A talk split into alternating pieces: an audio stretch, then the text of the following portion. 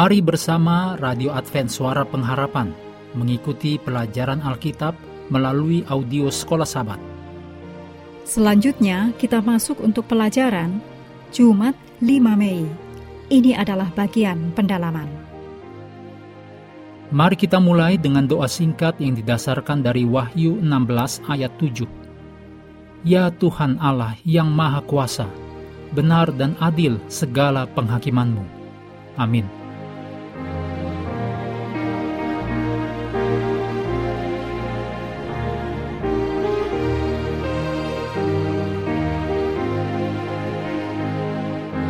Berikut ini cara cepat dan mudah untuk memahami nubuatan 70 minggu dari Daniel 9 ayat 24 sampai 27. Yang pertama, lihatlah 70 minggu dalam Daniel 9 ayat 24 secara utuh. Berikutnya, 70 minggu itu terdiri dari 7 minggu dan 62 minggu jadi totalnya 69 minggu. Ini dicatat dalam Daniel 9 ayat 25. Lalu ada minggu terakhir, yang ke-70, dicatat dalam Daniel 9 ayat 27. Dan pada akhirnya, minggu yang terakhir itu dibagi menjadi dua bagian, masing-masing tiga setengah tahun. Seperti yang ditulis dalam Daniel 9 ayat 27, yaitu pada pertengahan tujuh masa itu.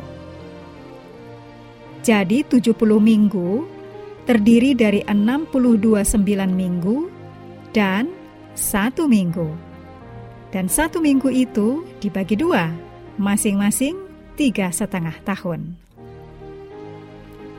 Bila kita masukkan tahun 457 sebelum masehi di awal dari 70 minggu, Lalu dengan matematika sederhana, kita tambahkan 2300, maka kita akan sampai pada tahun 1844 sebagai akhir dari nubuatan itu. Berbicara tentang 2300 petang dan pagi, Daniel pasal 8 tidak pernah mengatakan kapan 2300 petang dan pagi dimulai dalam Daniel 8 ayat 14 dikatakan, sampai lewat 2300 petang dan pagi, lalu tempat kudus itu akan dipulihkan dalam keadaan yang wajar. Sampai 2300 petang dan pagi dari kapan?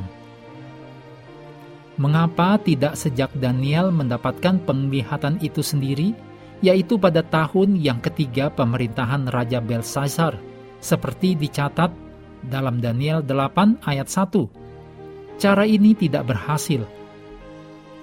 Penglihatan dalam Daniel pasal 8 tidak termasuk Babel.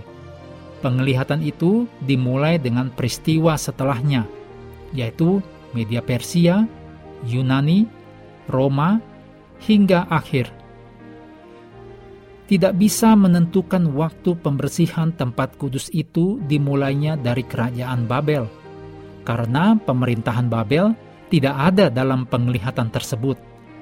Waktu dimulainya puncak dari penglihatan tersebut harus berasal dari dalam penglihatan itu sendiri, yang dimulai dengan media Persia dan berlanjut hingga akhir.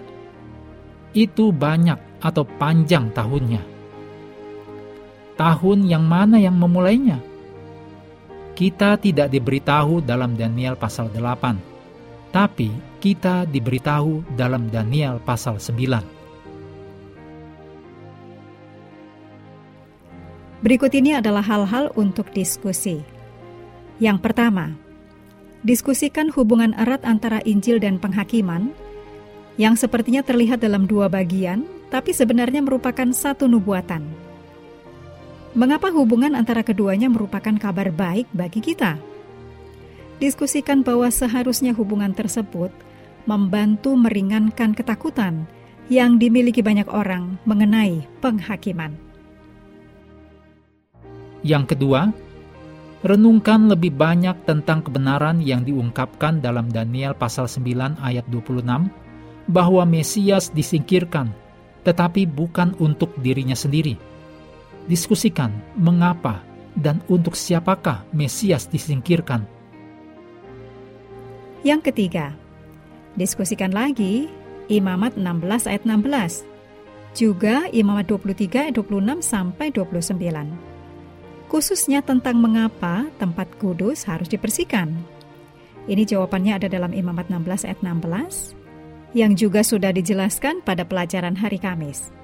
Kemudian apa yang Allah perintahkan agar harus dilakukan oleh orang-orang Israel ketika peristiwa itu terjadi? Ini bisa kembali dilihat dalam Imamat 23, 26 sampai 29, yaitu dengan mengadakan pertemuan kudus dan harus merendahkan diri dengan berpuasa. Diskusikan hubungan dan artinya bagi kita sekarang ini.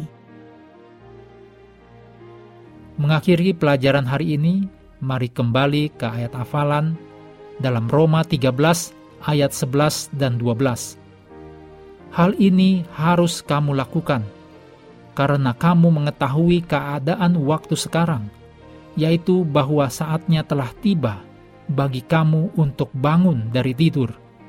Sebab sekarang keselamatan sudah lebih dekat bagi kita daripada waktu kita menjadi percaya.